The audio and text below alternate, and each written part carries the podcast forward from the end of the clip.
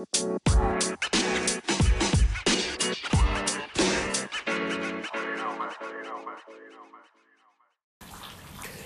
up, my friends? Dr. David Boyd, and this is the Modern Medicine Matters Podcast, your daily dose.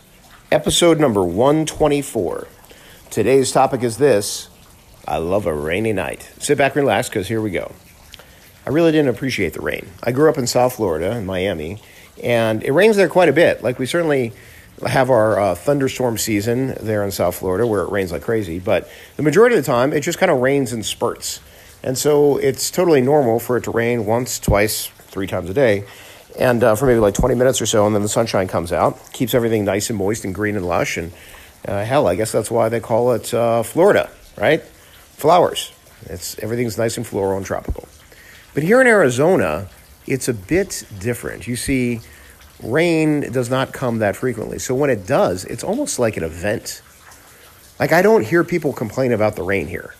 You know, if it's like a gloomy, rainy day, there's an excitement that's in the air. It's like nothing that I certainly experienced growing up in Florida.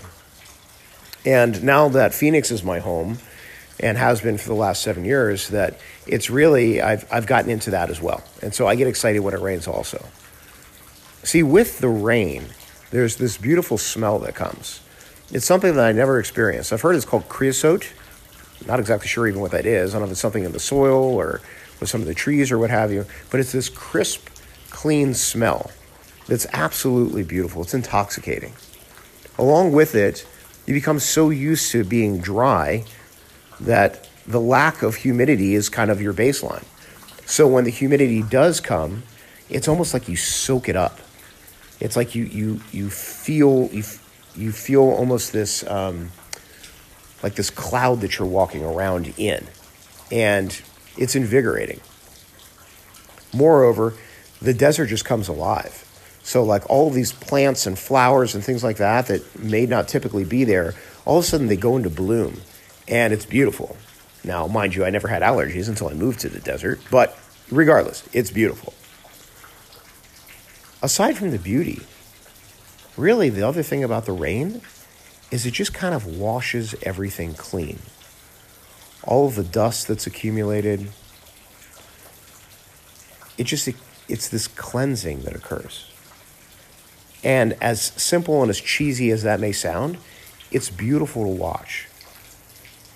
The next morning, when you come out and the sun is shining, it's this, this beautiful palette that is there laid before you, where things are just washed clean.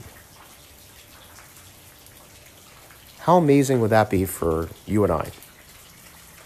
The dusty parts of us, the parts of us that we don't really share, that we kind of ignore, all the stories that we carry around that ultimately don't serve us, all the guilt, all the shame, all the pain that we've been carrying around, that we beat ourselves up with.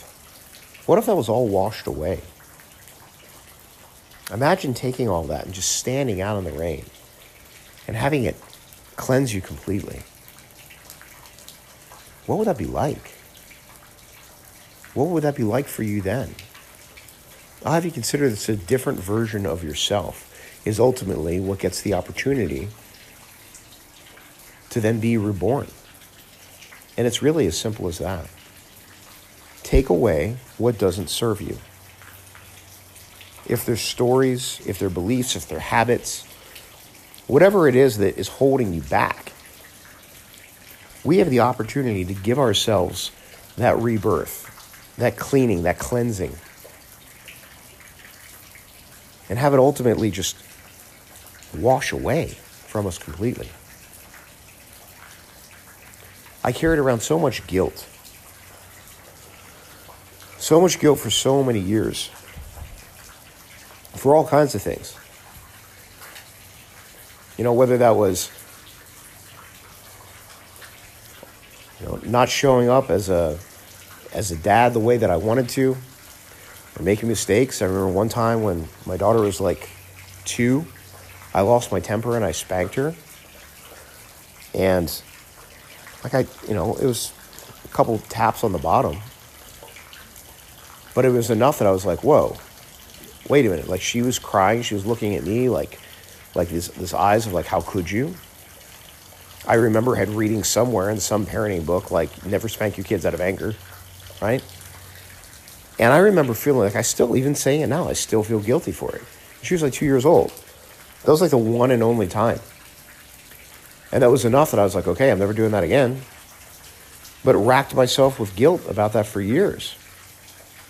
Or like when I was first married, not really showing appreciation, not really saying thank you. And ultimately, that planting the seeds for resentment years down the line. Things that I wish I could do different, things that I wish I could take back, things that in time I learned lessons on, but still carry around with guilt and with shame that ultimately does not serve me. To forgive myself for those things has been a hard process. But ultimately, what it's done is it's made space for the new version of myself. The version of myself that's powerful, that cares about me, and that ultimately can then give to others because my cup is full. Fill your cup, folks. Whatever it is that's on your shoulders right now that you need to have rinsed away, find the rain for yourself and ultimately get clean. That's what I got for you, my friends, here on this beautiful rainy night here in Phoenix. if you don't follow me on Instagram, check me out there as well. David Boyd MD on Facebook at David Boyd. And um, last but not least, oh, oh, please subscribe to the podcast if you have not yet already. And last but not least, if you live here in Phoenix, Arizona, and I'm not yet your physician, come check me out, P3MD. That is P3MD.com, standing for Personal Primary Physician. Um, put in your name and email address when you go to the website, and uh, we'll see if you and I are a fit. We'll, we'll have a conversation and go from there. So what I got for you today, friends, remember health as well, so invest in yourself. Become Natch again tomorrow on the Modern Medicine Matters podcast.